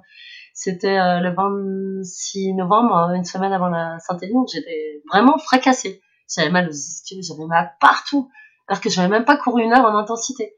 Et je trouve ça beaucoup plus violent que, euh, que courir un ultra. Un ultra, je récupère beaucoup plus facilement qu'une séance d'intensité, curieusement. Donc voilà. Donc je suis tombée dedans. C'est un truc qui s'est fait naturellement, qui est pas calculé. Euh, euh, euh par contre, euh, tu me parles d'augmenter les distances et tout. Je fais quand même, comme je te dis, je reste au Challengers. Et euh, je suis pas là pour euh, me tourner les pouces non plus. Quoi. Je vais quand même aller chercher euh, le podium sur les ultras, etc. Après, je fais pas euh, des ultras très roulants, on va dire. Hein. Je suis pas sur les Chapéban non plus, mais bon, quand tu fais l'infernal des gauches dans la tempête, euh, tu tapes un bon morceau avec les 10 500 de dénivelé, surtout quand tu prends des, des, piscines de flotte sur la tronche, avec le vent à je ne sais combien de kilomètres heure. Je trouve que c'était, c'était super dur, mais moi, je me suis. Il est où le plaisir là Écoute, je crois que c'est une, espèce de combinaison avec euh, la douleur. Je sais pas, tu te sens. Euh, c'est une espèce d'osmose avec les éléments, tu te sens vivant en fait, tout simplement. Enfin, moi en tout cas, c'est ça. Même, euh, tu vois, là, hier, été marcher, vu que je courais pas, c'était mon jour off. Été marcher trois heures, c'était la tempête, on se prenait des piscines d'eau et tout, mais ça m'a pas gêné pour autant, tu vois. Enfin, sauf quand je rentre, après, c'est pas super, super agréable. Mais voilà, enfin, ça m'a pas gêné. Moi, je, je suis dans mon truc, je suis à ma place, tout simplement. Je me sens à ma place, je me sens vivante. C'est, c'est comme ça. Je sais pas comment te le dire autrement, je me sens vivante. non, mais, tout, tout prend sens, tu vois. Enfin, euh, les gens aujourd'hui, ça peut regarder ce qui se passe autour d'eux, ils sont intéressés par tout le côté matériel. Je dis pas que je suis pas matérialiste, hein, parce que tu vois, j'ai fait de la musique, je fais plus de 5000 disques à la maison, j'ai du, j'ai du matos, j'ai des milliers de bouquins, parce qu'on lit beaucoup quand on est ici, quoi. Enfin, mon fils, moi, on lit énormément. Mais euh, voilà, enfin, la nature, c'est quand même quelque chose, quoi. Elle est là, elle est toujours là. Et puis la nature, euh, elle est fidèle aussi, elle sera toujours là. Elle se barre pas. C'est comme les chiens, d'ailleurs. Et les humains, ça, c'est autre chose. Hein. ah non, non, non, mais euh, je te dis que, je t'avoue que... Alors en plus, quand se marge, d'ailleurs, les relations sociales sont très compliquées et la vie sociale est très compliquée. Ça, je précise, je te l'ai pas dit tout à l'heure. Au-delà des angoisses, il y a le fait que euh, je vais certainement choquer quelqu'un à dire ça, je m'emmerde en société je suis désolée de le dire, avec les gens qui sont euh, avec qui j'ai pas d'affinité ou alors qui sont pas du tout, mais pas du tout câblés comme moi, tu vois. avec qui il n'y a pas de lien, avec qui il n'y a pas de connexion, il n'y a pas de sens, mais je m'emmerde. Je n'y arrête pas. C'est pour ça aussi que je fuis le village, parce que, voilà, mais je suis câblée comme ça, encore une fois, même si j'essaie de faire des efforts et tout ça, tu vois. Très souvent, ça passe pas, parce que voilà, parce que les gens ne me comprennent pas et que j'arrive pas à me faire comprendre, que j'arrive pas à me, oui, c'est ça, j'arrive pas à me faire comprendre. Et, euh, et, ben, en courant, bah, je fais tout ce monde-là. C'est étonnant parce que tu, tu vois, moi, moi, je, te, je te comprends très bien. Là, tu te... Je suis une grande timide, hein, attention, faut pas croire. Là, tu vois, je suis sous mon casque, je suis en train de t'écouter et tout ça. On n'est pas en face à face. Tu vois pas que je suis rouge écarlate parce que je suis en train de rougir. Je suis une grande timide. On ne dirait pas, mais si. Il ah, faut, vraiment, que faut vraiment que j'ajoute la vidéo. Hein. euh, D'accord. Euh... Ce que tu avais dit. Je ne peux pas savoir ta place, pardon. Mais je t'ai coupé, pardon. Jusqu'où euh, tu penses que tu peux aller euh, Parce que là, tu vois, tu, tu nous as partagé. Euh, ouais, Dans ma pratique. ouais, jusqu'où? Je ça, ne sais pas. Ça s'arrête quand? Je pense que ça s'arrête jamais. Tu veux vraiment savoir? Je pense que ça s'arrête jamais. J'ai pas envie de me faire. tu sais, il y a un 1000 kills et tous les machins sur route comme ça, ça, ça m'intéresse pas. Par contre, comme j'ai mentionné dans l'article, ce que j'aimerais faire dans un an, voire deux, si j'arrive pas m'organiser, à réunir les fonds et tout pour ça. C'est faire les 400 km de montagne du Jura. Il y a un peu plus de 400, je crois que c'est 405 avec 12 500 de Il y a personne qui l'a fait, ou en tout cas pas à ma connaissance, pas de fille, pas de garçon. Il y a euh, Stéphane euh, qui l'a fait aussi euh, la, la, GTJ, donc la grande traversée du Jura, mais le petit format, ça doit être 185. Christophe Le aussi. Donc Stéphane Brognard et Christophe Le c'est Christophe qui les tient encore. Mais non pas fait la grande. C'est à mon programme de, de l'année prochaine. Ouais, c'est ça, mais le faire en autonomie totale, donc en solo. Euh, je ne sais pas. Je ne sais pas, parce que tu sais, il y a tout ce qui est euh, la suspic et tout ça, ça me branche comme course. Mais alors, j'ai deux problèmes. J'ai deux problèmes sur ces courses-là, c'est que j'ai vertige. Première, première chose, donc j'ai vraiment un vertige de fou. Alors, sur mes sur les crêtes et tout ça, j'arrive à gérer. Mais avec la fatigue sur 360 bandes, est-ce que je vais arriver à gérer le vertige sur les crêtes? Ça, je ne sais pas. Est-ce que je vais pas plutôt me mettre en danger? Comme sur le temps des géants, t'as quand même des passages engagés, tu vois. Très engagés. Les montagnes du Jura, ça reste plus gentil, même si t'as des passages engagés aussi, ça reste un peu plus gentil que la Suisse tu vois. Que les Alpes françaises, etc. Et, euh, et le deuxième problème, c'est que quand je cours en ultra, je ne sais pas m'asseoir, je ne sais pas m'allonger et je ne sais pas dormir. Pour l'instant, en tout cas.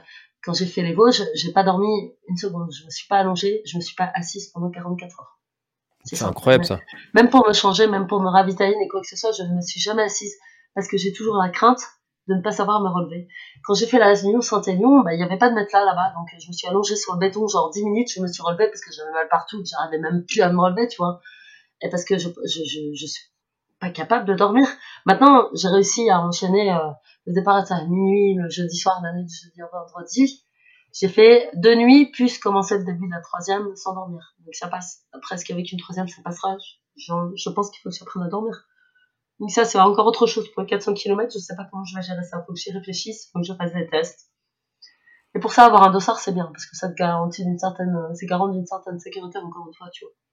Pour rien t'arriver, c'est un dossard. Enfin, c'est plus sécure que courir euh, toute seule dans la montagne euh, avec euh, deux nuits d'or, tu vois. Et ça, c'est quelque chose que, qui est vrai uniquement sur les ultras. Je veux dire, au quotidien, tu dors correctement es, ou tu es une petite dormeuse déjà aussi de base je dors entre 7 et 7h30 par nuit. Ouais, donc normal, quoi. Ouais, normal. J'essaie de faire des siestes de 15-20 minutes, une à deux fois par jour. J'essaye. Quand je trouve le temps, parce que les journées ne font que 24 heures.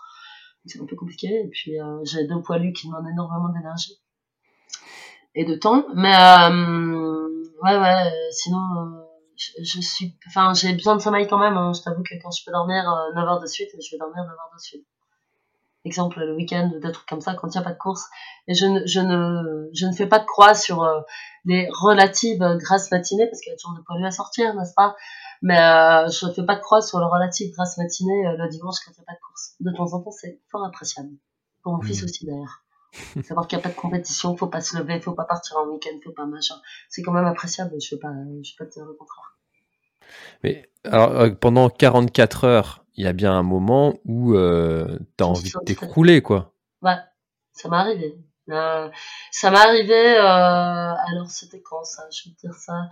La deuxième nuit, il y a vraiment eu un passage sur un tronçon de 20 km où j'étais vraiment fatiguée, j'arrêtais pas de baigner. Et puis en fait, le jour s'est levé et puis c'est revenu. La qui est revenue, j'ai bu un café et puis ça est reparti. Donc, euh, le corps formidable, encore une fois, je pense que le corps s'adapte.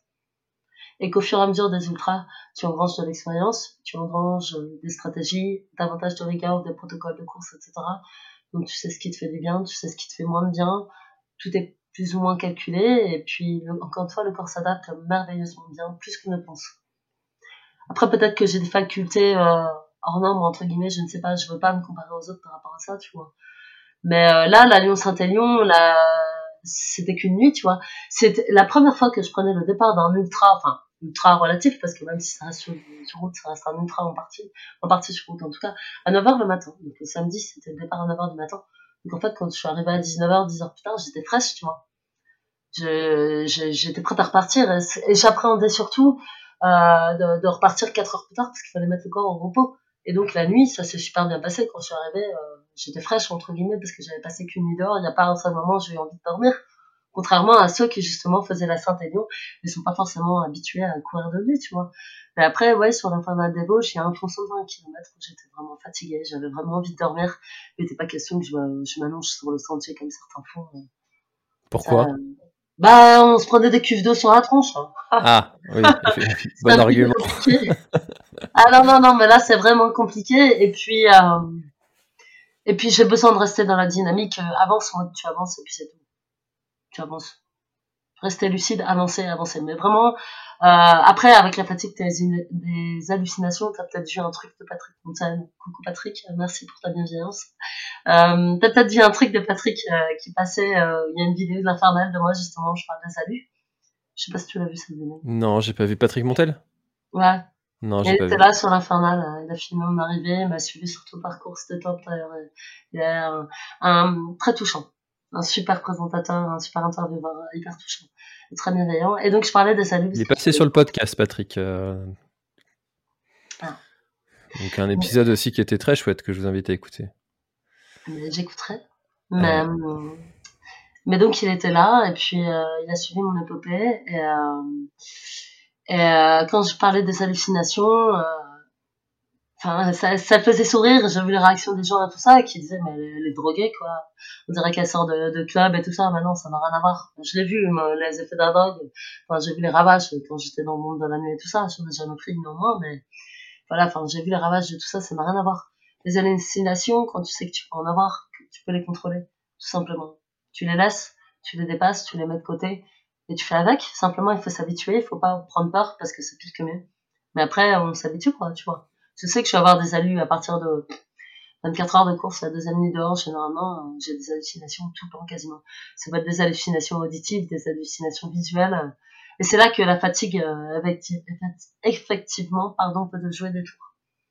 Et que c'est ce que je crains sur un 360 en haute montagne, ça peut euh, devenir dangereux. C'est ça. C'est ça le. Donc c'est pour ça aussi que je, voilà. Donc dans les Vosges et tout, j'ai très bien géré mes alus et ça s'est très bien passé, pas de problème. Par contre, j'en ai vraiment eu jusqu'à la fin de la deuxième partie de la course. J'avoue que quand t'entends des trucs partout, c'est un truc de fou, c'est impressionnant. Mais il faut savoir faire la différence, il faut rester lucide. c'est dur, c'est dur, ça s'apprend. Donc ça, encore une fois, c'est avec l'expérience, quoi, tu vois. Et d'où elle te vient cette, euh, cette persévérance, cette résilience que tu, que tu as? Ça, je pense que c'est le bagage de vie. Non? C'est certainement ça. Je, suis tombée euh, 150 fois peut-être, même beaucoup plus. Et je me suis toujours relevée. Donc, euh, je dis pas que ça a été facile, hein, mais euh, euh, si tu veux des exemples, quand j'étais gamine, j'ai fait deux anorexies, donc tout troubles du comportement alimentaire, bien connu chez les coureurs, les coureuses notamment. Euh, j'ai eu euh, un gros bagage aussi. Ben, il y a eu tout ce qui est malformation d'oreille, Asperger et tout ça. Mon burn-out. Et puis j'ai un gros bagage aussi du côté des violences, donc euh, violences sexuelles, abus sexuels. Euh, je vais passer les détails parce que c'est vraiment glauque. Violence physique aussi, j'ai failli passer plusieurs fois. J'ai des souvenirs euh, atroces. J'en rêve encore tellement c'était atroce. Donc, tout ça quand j'habitais dans le Nord, c'est aussi pour ça que je suis partie parce que je pouvais plus, je pouvais plus me retrouver face à des fantômes et à mes démons là-bas. Dans les rues que je côtoyais et les gens que je côtoyais enfin tous les jours tu vois les rues que je parcourais les gens que je côtoyais tous les jours donc je me suis toujours relevée j'ai je sais pas je pense que je, je, sais pas, je, je sais pas, pas t'expliquer. Je me suis fait plusieurs fois accompagner dans ma vie. Hein. J'ai fait des, petits bouts de thérapie par-ci par-là, tu sais, pour, euh, pour justement euh, régler, euh, régler mes comptes avec mes démons et tout ça. Mais euh, il a toujours fallu avancer. Et puis le départ du père de mon fils, quand il est parti à deux mois de grossesse, il n'est jamais revenu. Donc voilà. Donc mais ça, je pense que je te l'ai dit tout à l'heure déjà. Hmm. Mais euh, voilà, ce sont des choses qui fait que il y a toujours des trucs, il y a toujours des bâtons dans la roue. Et je sais que chacun vit avec ses démons. On a tous un sacré chemin de croix, je pense. Je, je, je pense qu'on vit tous avec sa croix. On a tous des trucs dans nos vies qui ont été atroces, très certainement, certains plus que d'autres. Après, j'ai la chance de pas habiter dans un pays en guerre, tu vois, donc je relativise aussi. Mais il est certain que, euh, en tout cas, quand je suis tombée enceinte de, mon petit garçon, euh, j'étais à deux doigts de, de me flinguer, je le dis clairement. Hein. Ça peut paraître insensé et tout ça, hein. je le dis avec, euh, pas avec parcimonie, mais d'un air détaché aujourd'hui, parce que j'en suis consciente. Mais voilà, enfin, quand je suis tombée enceinte, j'étais pas bien, j'étais plus heureuse dans ma vie, etc., etc. Et mon petit garçon, ça a été ma force à ce moment-là. Ça, ça a fait que ça a été, le, comment dire, les voiles, le mât du bateau, tu vois, pour que je tienne debout et que je reprenne le contrôle du bateau. et que, voilà donc, euh, donc merci mon petit garçon, merci Simon, ça c'est une évidence. Et c'est grâce à mon fils que, que je tiens toujours debout aujourd'hui, ça c'est certain. Donc avant, avant, avant mon petit garçon, j'avais la musique qui me tenait. Puis après, il y a eu mon petit garçon, et en plus de mon petit garçon, il y a eu euh, la découverte de la montagne, la redécouverte de la montagne, il y a eu Meribel, il y a eu, il y a eu cette révélation-là, justement, courir à Meribel, courir dans la montagne, parce que j'y étais pas partie depuis plus de 20 ans. Euh, il y a eu cette évidence-là que ma place était ici, elle était ici au cœur des montagnes, tu vois. Donc, euh, donc ma force maintenant, je la trouve en mon fils et puis euh, dans la course en montagne, tout simplement. Est-ce que tu dirais que tu as survécu grâce au sport? C'est une vaste question. Euh, je dirais pas survivre. C'est quand même un grand, c'est un mot fort, hein, survivre. Je dirais que le sport le sport est un manque, enfin, c'est, c'est même pas assez au-delà du sport, comme je t'ai dit, ultra, c'est un mode de vie, donc ultra manque, vraiment, manque. C'est, c'est un ancrage, en fait, tout simplement. C'est pas, c'est pas une question de, de survie, ça, ça donne du sens, ça, met du sens, ça met du, ça met du sens à, à pourquoi je suis ici, tout simplement, tu vois. C'est, c'est, le mot survie est quand même très fort.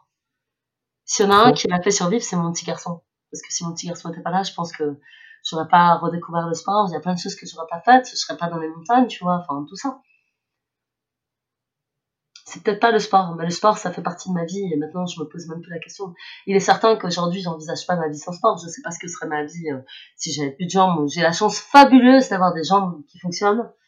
Euh, tu vois, j'ai, pas, enfin, je, je suis pas handicapée dans un fauteuil, etc. J'ai une chance dingue, quoi. Donc, euh, je savoure cette chance pleinement tous les jours. Je suis chanceuse pour ça.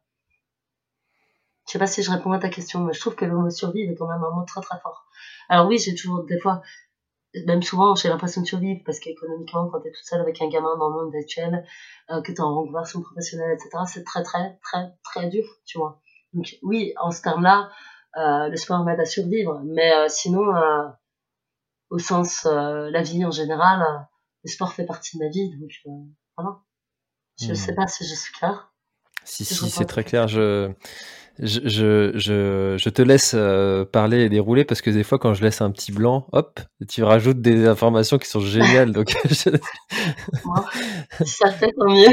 Euh, euh, en fait, je te pose la question parce que tu vois, à t'écouter, à écouter ton parcours de vie, ça fait sens avec une série d'épisodes que je suis en train de préparer sur sur toutes ces personnes qui ont vécu des drames de vie et qui se sont servis du sport pour. Euh... Ouais, t'avais fait une recherche sur Facebook, non Je crois que j'ai vu passer un truc. Exactement, exactement. Est-ce que tu as survécu Mais je trouve vraiment encore une fois que le mot survivre, euh, grâce au sport, est un mot très très fort. Moi, je dirais plutôt euh, que le sport est un mode de vie. Hein.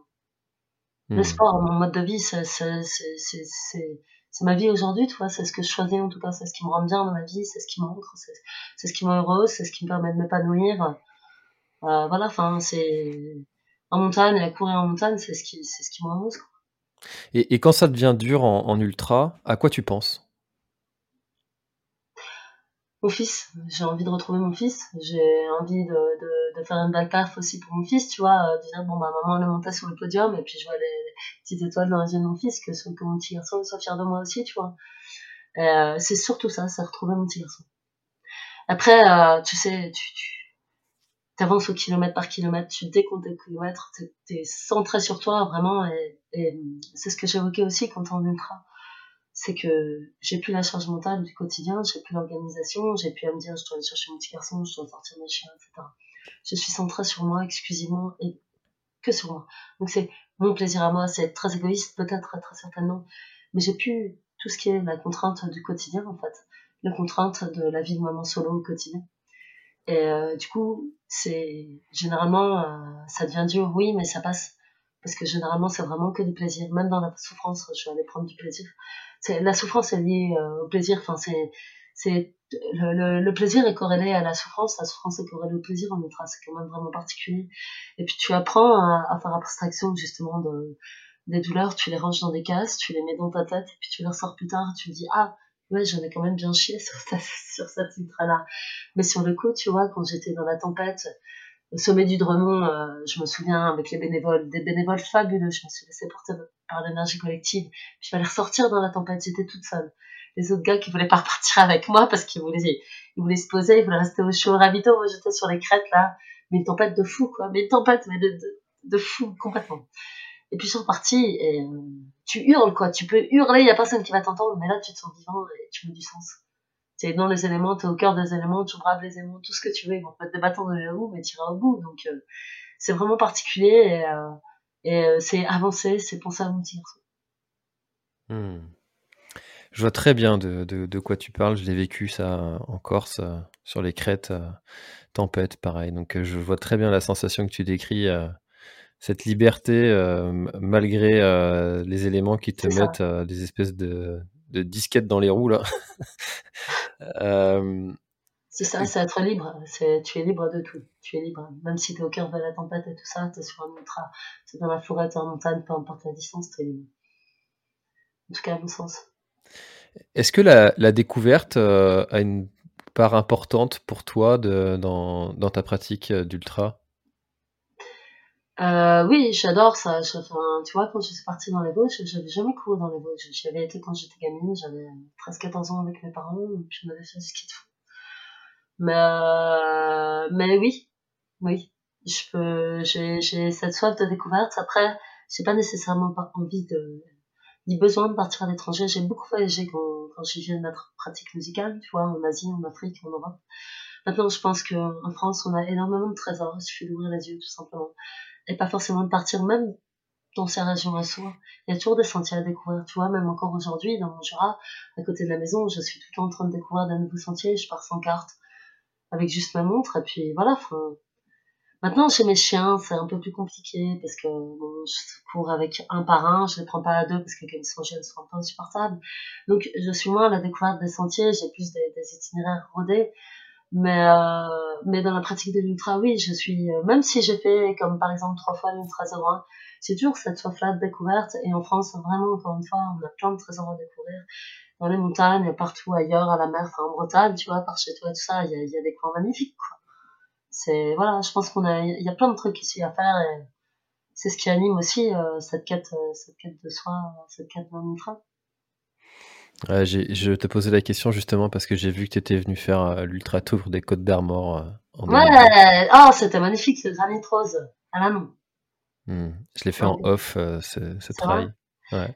Bah, c'était juste avant la Covid, il me semble, 2020, février 2020, hmm. c'est ça C'est ça, c'était un des derniers qui avait pu avoir lieu. Hmm. Ouais, ouais, ouais, c'était magnifique. Mais j'adore la Bretagne, tu sais, jusqu'à avant de m'installer en euh, ici dans le Jura, euh, pendant 5-6 ans, tous les étés, euh, j'ai loué un truc en Bretagne, côté de la presqu'île de Crozon et tout ça. Begmail, pas du côté des milliardaires, tu sais, mais j'avais mon petit appart dans une plage sauvage avec mon fils et c'était génial. Et si je dois retourner à la mer et tout ça, c'est la Bretagne, j'adore la Bretagne. Très longtemps, pendant un an ou deux, je me suis posé la question est-ce que je partirais pas en Bretagne plutôt que dans les montagnes finalement, j'ai choisi une montagne, j'ai aucun regret. J'aime beaucoup la Bretagne, je trouve ça magnifique. Je connais très bien cet endroit que tu décris, c'est là que j'habite. Donc, euh, C'est c'est c'est magique quoi. Enfin, le sentier des douaniers et tout ça, ça aussi, ça aussi son charme. hein. Tout autant que la montagne, c'est tout simplement différent. On, on peut épuiser aussi une force dingue et prendre un- énormément de plaisir à se ressourcer là-bas. Ça, toi. T'as- T'habites aussi dans ton petit coin de paradis, toi. Ah oh oui. Chacun son paradis. Mais, mais euh, donc euh, je suis euh, fervent supporter de la Bretagne et, et, et je travaille à, à- à sa, à sa popularité. Euh, mais j'adore aussi la, la montagne et euh, je, je, je me verrai pas une année sans, sans y venir. Ouais. ça, c'est évident, bien sûr. Non, ça, t'as raison, on a des coins quand même magnifiques. en France, on a quand même une chance incroyable. Bah, mes parents souhaitent euh, s'installer justement pour la retraite en Bretagne. En Bretagne. Hmm, Ils habitent dans le Nord et vont s'installer en Bretagne pour. Dans quel coin? Euh, c'est une excellente question, je ne sais pas. Je sais pas. Je sais plus exact. Je vais pas te dire de bêtises, je sais plus le nom. euh, je sais plus. Je l'ai sur le Hmm. bout de la langue, je sais plus exactement. Tu, tu nous as parlé euh, pendant l'épisode C'est Morbihan, je pense que c'est dans le Morbihan, mais je sais plus c'est le nom exact. Je sais plus le nom exact. Piriac, ça j'ai trouvé. Piriac sur mer. Piriac, d'accord, ok. Ça parle? Très joli. Ouais, bien sûr. hein. Je dis pas de bêtises. Si, si, ouais, ouais, mais c'est ça, c'est ça. Ouais. Euh, tu nous as parlé pendant l'épisode euh, à plusieurs reprises de ton de, de la musique. Euh, il s'avère que il se pourrait bien, si j'ai été suffisamment sage cette année, que le Père Noël m'apporte un piano cette année, parce que, parce que euh, ça fait des années que j'ai envie de d'apprendre à en jouer. J'ai jamais euh, pris le temps, et en fait euh, cette année j'ai un petit peu un besoin de faire autre chose que travailler et euh, et, et de, de lire des trucs sur soit sur l'entrepreneuriat, soit sur euh, le trail. Euh, et j'ai trouvé ce, moyen pour euh, pour un petit peu euh, m'évader l'esprit vers autre chose que que ces sujets-là. Qu'est-ce que toi ça t'a apporté dans, dans la vie de la musique? J'imagine que tu pratiques toujours. Ouais, je pratique toujours. Je joue plus de piano aussi, parce que mon piano est resté à la maison, enfin chez mes parents dans le Nord. Je l'ai pas amené ici. Euh, mais par contre, il viendra une fois que j'aurai une petite maison ici. C'est pas prévu tout de suite, mais quand je pourrai, j'aurai la possibilité de le faire, je ferai ramener mon piano aussi. Euh, Qu'est-ce que ça m'a apporté alors? Plusieurs choses, pas forcément des meilleures, oui et non. Euh, je suis rentrée à 5 ans au conservatoire. Donc, si tu veux, il y a quand même l'esprit de challenger au conservatoire. Il y a la rigueur, la discipline, la compétitivité, donc la battante, parce que tu fais des auditions, tu passes des concours, donc euh, tu as euh, les passages à niveau, etc. Donc j'ai fait 15 ans de conservatoire en culture musicale, solfège, chant lyrique, piano et tout ça. Ça m'a apporté aussi énormément de souffrance parce que mon professeur de piano était très très très rigide et absolument pas pédagogue. Donc j'ai énormément souffert quand j'étais au conservatoire. Quand je suis partie, je me suis sentie libre. Et c'est là que j'ai commencé ensuite, euh, quelques années plus tard, à, mixer, à m'acheter des vinyles, à découvrir la musique électronique en autodidacte, etc., à composer. Euh, c'était un moyen d'évasion tout simplement. C'était un moyen d'évasion, c'était un moyen de me retrouver. Je, je, faisais beaucoup de sport aussi quand j'étais jeune, mais la musique c'était mon truc à moi, c'était m'évader, tu vois. Quand je mixais, j'ai jamais, euh, j'ai jamais consommé d'alcool, j'ai jamais consommé de drogue et tout ça. Pourtant, je vivais la nuit, je vivais dans le monde de la nuit, mais j'étais vraiment en dehors de tout ça. euh, J'étais un petit peu euh, l'ovni parce que parce que pour entrer en transe, il me suffisait de mixer, tu vois, je pouvais jouer, mixer 10 heures, euh, faire danser les gens, les faire sourire et tout. Ça me rendait dingue, c'était mon plaisir à moi, c'était euh, mon petit péché mignon de faire danser les autres. Et, et puis, euh, composer ma musique, jouer ma musique, faire danser les autres, et me retrouver immergé dans, dans cette musique-là en club et tout, c'est un, un truc fabuleux, quoi. Quand tu arrives à, à, à faire à déconnecter en plus les autres de, de, de, leur vie quotidienne et tout ça par ta musique, c'est un truc fabuleux. C'est c'est aussi euh, développer ta sensibilité, c'est l'exacerbation exacerbation des, des, sens et tout ça. Enfin, c'est c'est ça, c'est la sensibilité, c'est développer d'autres choses, d'autres sens, je pense. Tu vis, c'est tu, vois, j'écoute plus de musique quand je fais le, le sport et tout ça, parce que maintenant, je cours avec mes chiens, j'ai besoin d'être énormément vigilante, et puis en montagne aussi, tu dois entendre ce qui se passe quand même. Même si j'ai le fameux casque euh, Aftershocks et tout ça, j'écoute vraiment plus du tout de musique, même en ultra. Je suis extrêmement vigilante à, tout ce qui m'entoure et tout ça, et je pense que c'est mieux, au regard de la course en montagne, je pense que c'est mieux. Mais euh, ça reste un truc, euh, j'ai j'ai plein de direct, quoi. Tu me mets certains morceaux, euh, je passe des disques et tout à la maison, je mixe, j'ai plein de direct c'est un autre moyen de prendre mon pied, d'avoir du plaisir, euh, l'orgasme sonore entre guillemets comme on dit, euh, voilà quoi. C'est vraiment autre chose, mais c'est l'hypersensibilité qui est en jeu aussi, c'est toutes les sens en éveil, euh, c'est les frissons, c'est, autre chose. Mais encore une fois, c'est le plaisir, et puis voilà. Tu vois, tout à l'heure, je te c'est, puis c'est demandais... vibrer dans les tripes et dans le ventre, voilà. Et ça, le sport te l'apporte aussi en ultra en compétition.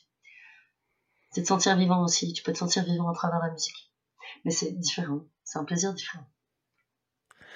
Tu vois, tout à l'heure, je te demandais euh, d'où venait cette euh, résilience, cette persévérance que tu avais en ultra.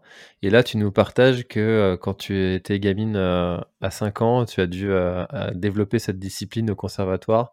Ouais. Euh, Il y a un lien évident.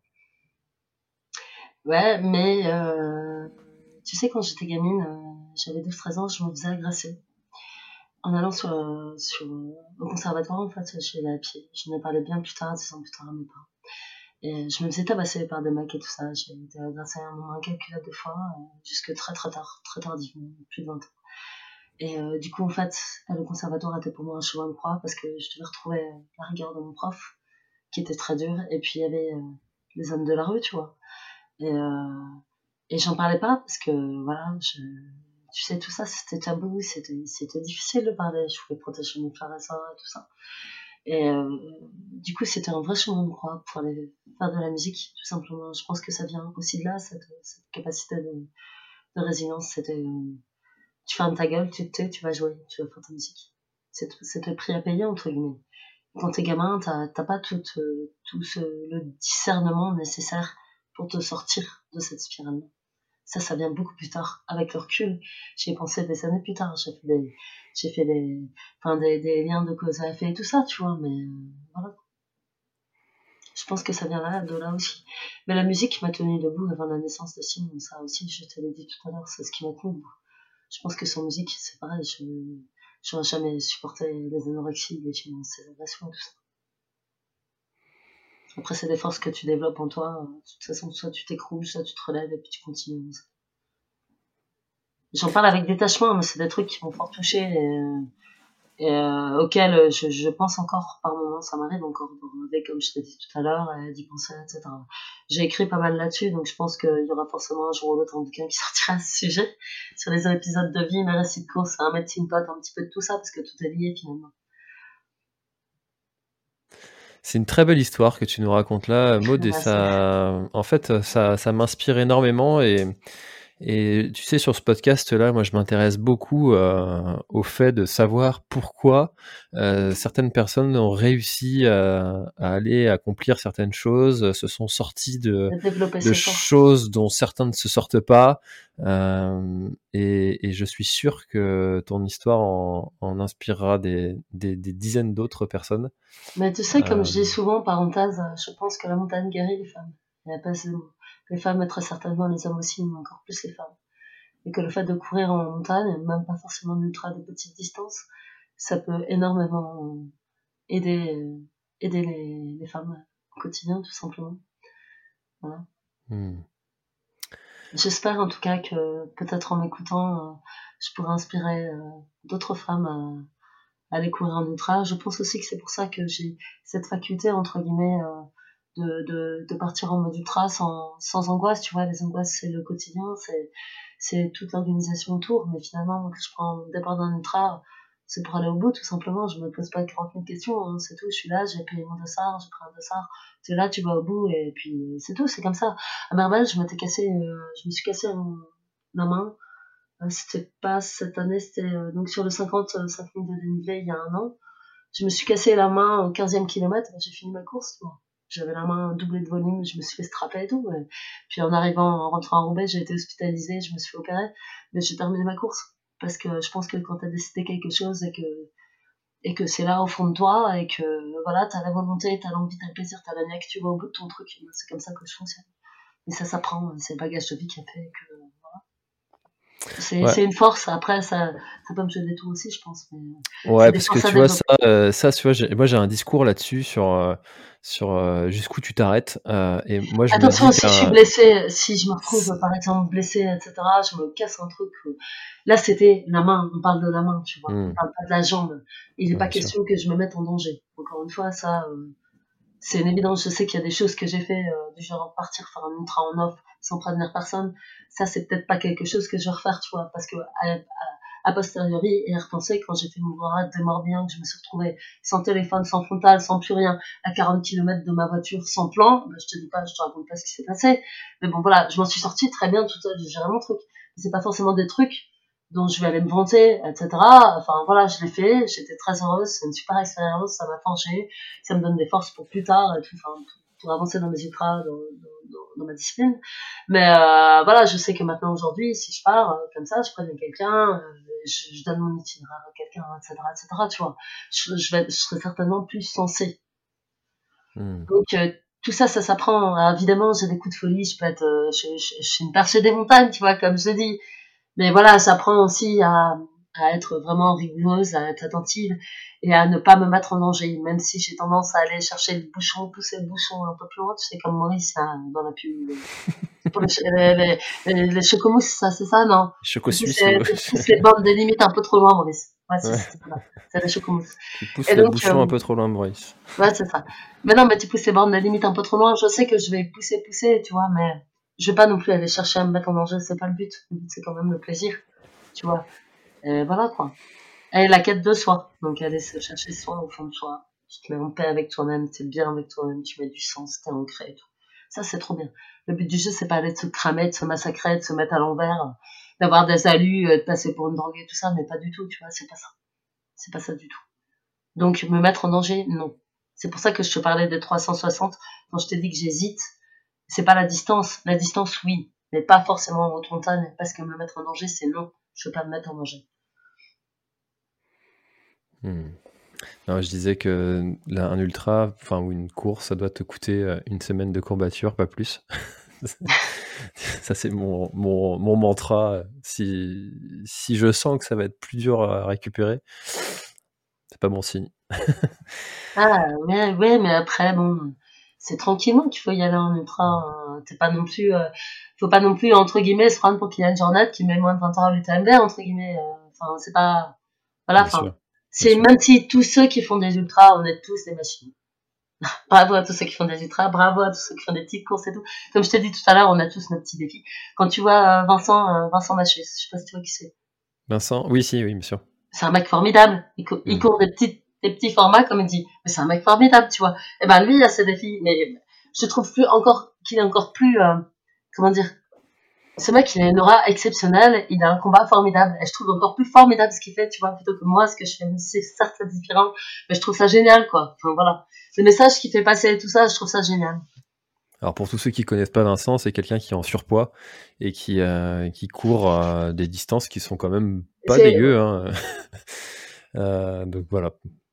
Mais ouais, voilà, puis il fait passer un message, euh, il va, il va, il va chercher, il va, il va aller au bout de lui-même, il va, enfin voilà. C'est c'est un mec formidable. Et j'ai été très touchée par son combat parce que comme je suis euh, dans les troubles du comportement alimentaire j'y étais c'est un mec qui m'a beaucoup beaucoup touchée par euh, tout ce qu'il fait et qui me touche encore c'était une petite parenthèse tout ça pour préciser que mmh. on, a, on a tous un combat et il euh, n'y a pas de petits défis tu vois. Donc des courbatures tu en auras même sur les sur les petits défis sur les, sur les courses pardon parce que j'ai défis Euh, Maude, on est déjà à 1h20 d'échange. Euh, c'est passé ultra vite, tu vois. Je t'ai dit euh, avant qu'on enregistre, euh, ça passe vite. Est-ce qu'il y a quelque chose dont on n'a pas parlé que tu aurais aimé ajouter à notre échange? Là, tout de suite, non. Ah si Je vais faire ma petite promo. Je change ah, de sponsor pour ma pratique sportive. Ah non, mais là, j'y pense tout de suite maintenant, ça va peut-être me sortir la tête. J'ai même pas pensé, mais soit, ouais, je cherche des sponsors et des partenaires pour ma pratique sportive, pour continuer à progresser, à pouvoir aller de l'avant, et puis, euh, pour, euh, pour mettre à jour aussi et mettre en œuvre mon projet des 400 km euh, sur la grande traversée du Jura, pour, euh, justement, je le fais aussi pour mettre en exergue et mettre en lumière l'autisme. Et donc, les gens qui sont un petit peu câblés comme moi et qui sont un petit peu dans leur bulle, quoi comme une tribune. Voilà. Alors la dernière personne qui a dit ça sur ce podcast, c'est euh, Beignat Parmisol. ah et, et, depuis, il est sponsorisé par ASICS. Alors, bah écoute. bah, tu sais que je ne cours qu'Interact, donc ça va risquer d'être un petit peu compliqué. Mais cela dit, un niveau partenariat, j'ai un truc quand même assez chouette à proposer parce que je suis en formation de préparation mentale avec l'organisme de formation qui est à Paris, Transfert. Je fais à distance. Et du coup, euh, d'ici euh, une petite année, j'aurai mon petit diplôme, entre guillemets, qui va légitimer ma pratique en préparation mentale, donc pour accompagner les sportifs et autres, tu vois, en entreprise, pas forcément des sportifs. Parce que c'est ce qui me branche aussi, c'est de pouvoir transmettre justement ma force mentale, ma brillance, coucou Laurence, la brillance, elle m'a fait travailler sur ma brillance, Laurence, et euh, justement pouvoir euh, apporter des, des, des outils, euh, des pistes de travail et tout ça à d'autres, les accompagner dans leur préparation mentale. Pas forcément accès sport. Euh, je pense que ça peut être plus large parce que le monde des affaires est quand même très très corrélé au monde sportif dans le côté euh, challenge, etc. etc. Mmh, bien sûr. Eh ben, merci beaucoup, Maude, pour cette heure cette, cette heure 20 d'échange, c'était, c'était passionnant, c'était fascinant de découvrir ton parcours, ta, ta force mentale euh, que tu as réussi à développer tout au long de ces années. Euh, encore une fois, je pense que cette histoire va, va résonner dans, dans plein de, d'oreilles euh, de, de, de, nos auditeurs. J'ai un truc à dire, il faut oser. Allez. C'est tout. Oh, il faut oser, il faut oser, il faut pas avoir peur, il faut oser. Il faut prendre les devants, il faut y aller direct. Que ce soit pour courir un ultra, une petite course, il faut pas avoir peur faut apprendre, apprendre à, à, faire confiance à son corps, etc. Ça, c'est un truc important que je voulais dire. Simplement oser. Parce qu'il y en a tellement qui se disent, ouais, je suis pas capable. Je vais pas savoir courir un ultra. Je vais pas savoir courir un 100 km et tout. Puis au final, si. Il suffit de s'entraîner. Enfin, il suffit. C'est pas un grand mot, bien sûr, mais il faut y croire, il faut y croire. Et quand on y croit, bah, ça peut toujours que marcher. Vas-y, eh je ben, te laisse finir. C'est un très beau mot de la fin. J'ai rien d'autre à ajouter. Donc, euh, euh, merci encore une fois. Euh, merci, aussi à et on salue tous ceux que tu as cités dans, ah. dans, dans, le podcast. Encore une fois, merci Maude et, et à, bientôt. À bientôt. Merci d'avoir écouté cet épisode de l'Instant Outdoor. J'espère qu'il vous a plu. Si c'est le cas, et même si ce n'est pas le cas, abonnez-vous pour ne rater aucun épisode.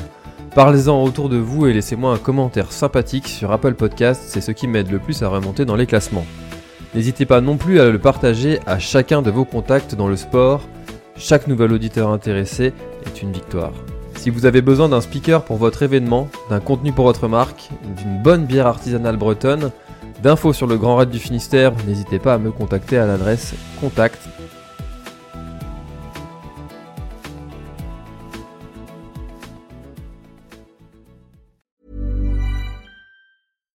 Deserves the best, and there's no better place to shop for Mother's Day than Whole Foods Market. They're your destination for unbeatable savings, from premium gifts to show-stopping flowers and irresistible desserts. Start by saving 33% with Prime on all body care and candles. Then get a 15-stem bunch of tulips for just $9.99 each with Prime. Round out Mom's menu with festive rosé, irresistible berry chantilly cake, and more special treats. Come celebrate Mother's Day at Whole Foods Market.